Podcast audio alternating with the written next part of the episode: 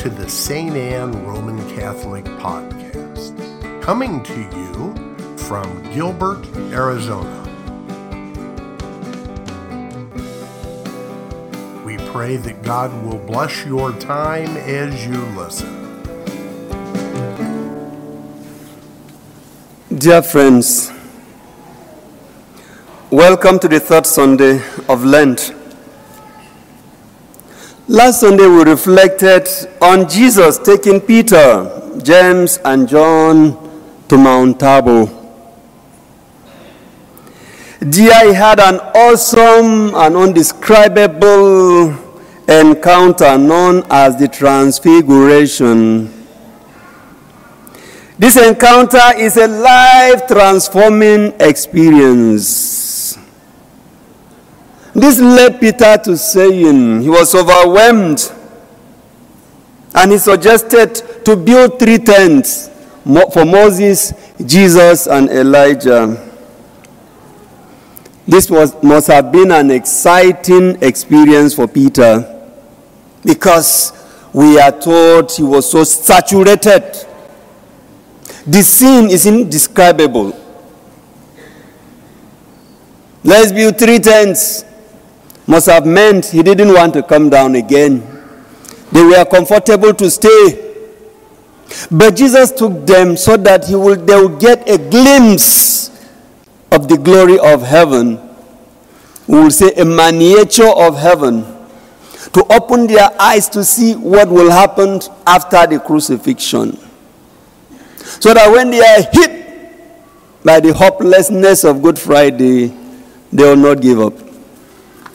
As believers, we need the mountaintop experience. We are all, will be all. And Lent is a period of preparation towards the mountaintop experience. What life will be in heaven. I don't think if you would like to miss it. And this is why the catechumens are intensifying even their effort towards baptism, towards their preparation for the mountaintop experience. Today, the first and the gospel readings point to the fact that human needs are multifaceted. Humans hunger and thirst for many things, ranging from material, spiritual, even marriage, Others have a hunger for truth, freedom, justice, love, and so forth. However, most often, our needs are insatiable. Our needs are insatiable. This is the reason St. Augustine in the fourth century will say, Our hearts are restless until they rest in the Lord restlessness we can see in our being. You want this. When you get this, you want another thing. From one thing to the other, endless desires. But when we want the Lord, only God can fill that space of wanting and wanting and grabbing and grabbing. The people of Israel in the wilderness, we are confronted with an aquatic problem. Aqua, water. Their journey to the promised land through the wilderness was cumbersome. Many have gone to Israel, have been there. If you pass through Egypt to Israel, you can reason with the people of Israel. When they were thirsty at Massa and Meribah, they rebelled and put God to test. Started complaining, no water. But before then, they were seeking for freedom, and Moses paid the price. And when God finally freed them, they came to the sea. And the enemies were behind them. Going forward, they can. Going back, they couldn't. Moses intervened and they crossed. They made the lack of food. They turned to Moses again. Moses agreed and then turned to God. They were always rebelling. The commentators of Exodus tradition saw the wilderness period of Israel's history as a time to turn to God for security. It was not a time to be complaining. He is the one that initiated their freedom. If they were in problems, they should turn up to God. They should look up to God. The water struck from the rock is a biblical symbol of life. The life giving presence of God as the sole provider for the people of Israel. All they needed to do was to always turn to God. And we can fall into that trap. Always complaining. Always complaining. Some people, even if they are taken to heaven, they will complain that heaven is too sweet. Complaining and complaining like the Israelites. We know that they had tough times in the wilderness, but we should always look up to God. The gospel presents the encounter between Jesus and the Samaritan woman who came to draw water at the well at Sychar. Jesus accosted her, Give me a drink. For his disciples had gone away into the city to buy food. The Samaritan woman said to him, How is it that you, a Jew, ask a drink from me, a woman of Samaria?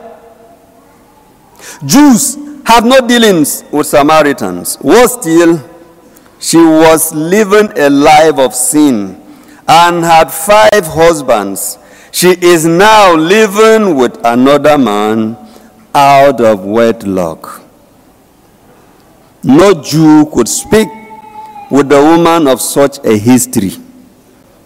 But Jesus crossed the boundaries, the barriers to confront the woman with the good news, despite the racial discrimination, in order to save life, save a soul. To have suffered under the hands of five men wasn't an easy experience with this woman. Five men. But when she met one man, he turned her life around. Jesus took time to catechize the nameless Samaritan woman who was desirous of genuine love. The five marriages didn't give her the desired joy.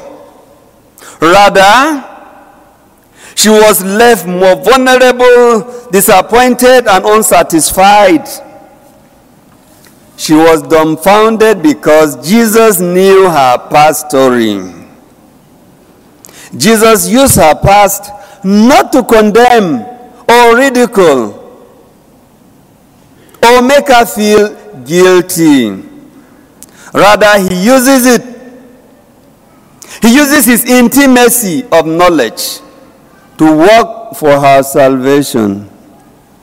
And she was more convinced when she realized Jesus knew her deeply, profoundly. And the woman was mesmerized and asked, Are you a prophet? And Jesus took her on a theological tour about the worship, true worship the Jews offer in Jerusalem. But Jesus said, Time shall come.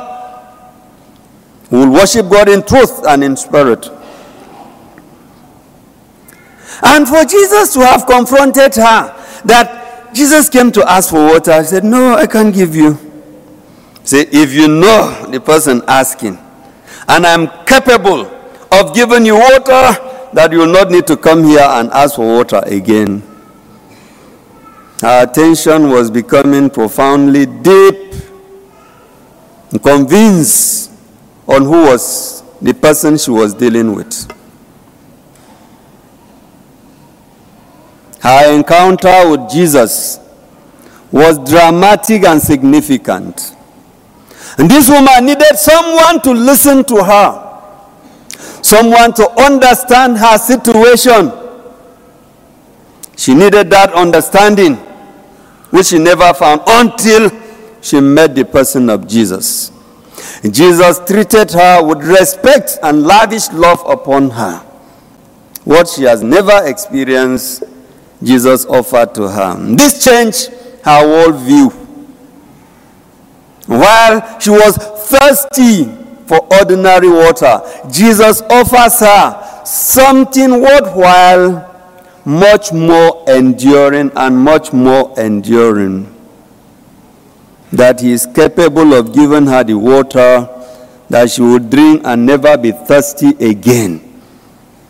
And I think all of us, with the type of thirst we have, materialism, a thirst for sex, thirst for this, only one man can quench such a thirst.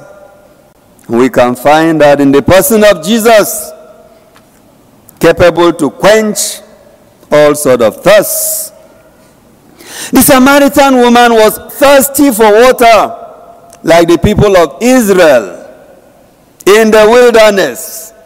This water is symbolic. We cannot take the Gospel of John like ordinary reading Matthew, reading Mark, and reading the Gospel of Luke. John was so superior in his presentation that the more you look, the less you understand. And what is he saying to us using this story? That water is symbolic, it is life given.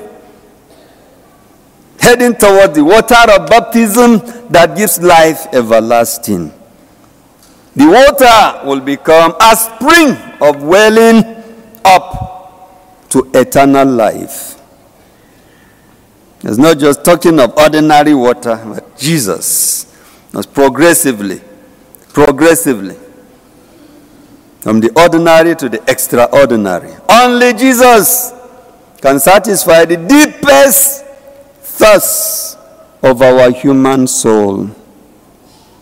Our souls are restless until they rest in the Lord.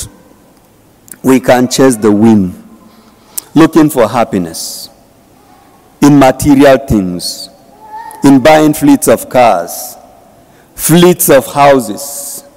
You want this, you want that. Unsatisfied desires are deep inside. The only person that can fill that void is the man hanging on the cross that is inviting us to come follow him. When you have Jesus, all these things will drop St. Paul's will say, I have count everything as rubbish. The knowledge of the crucified Jesus take priority in my life. All that he had acquired, none made any sense to him. But the man hanging on the cross was the source of his joy. The story gives us a glimpse into the power of God's mercy and love. God shows mercy to this woman, elevated her. It further reveals this, the astute Samaritan woman and her eagerness to learn the truth about God's worship. She assumed a new role in society and returned to her village as a missionary trained by Jesus. The woman that had five husbands, she encountered Jesus, and Jesus schooled her, trained her, and made her a pastor. And she went back to her villagers to invite them, come, come, come, come and see. And they came and really saw. And they invited Jesus to stay with them. And Jesus stayed with them for two days. And all of them were just happy. Their encounter with Jesus made a difference. The Samaritan woman represents all of us seated here today, thirsting for truth, thirsting for Jesus. We are baptized with water into Christ and given the mandate to go and be missionaries to others. As soon as She received this mandate. She went back to call them. And this is the role we are supposed to be fulfilling as baptized people, inviting people to the kingdom, beginning from your very family, beginning from your own people. We are challenged to be missionaries by our baptism, the waters of baptism have given us that mandate that we need to invite people to the kingdom. Finally, today we have the RCIA first scrutiny. The story of the Samaritan woman at the well has great significance on your journey towards baptism. Your journey started like this woman. When she encountered Jesus, her faith grows like the mustard seed. And the church, through catechism, catechesis, from and from your sponsors, and the entire Christian community have accompanied you step by step through this process of RCIA so that you drink the water that leads to eternal life. In your baptism day, this is where you are heading towards. The story of this woman is our story. As believers and as elect, the elect, those preparing for baptism, they are no longer catechumens, they are elect. Your baptism prepares you to be a missionary. You are preparing for mission. RCI is a school for mission. All of us are challenged. If you are baptized and you are not on mission, then you are on a spiritual holidays. We are challenged that baptism gives us a mission. Jesus has given us a mandate. Go and invite them to the kingdom.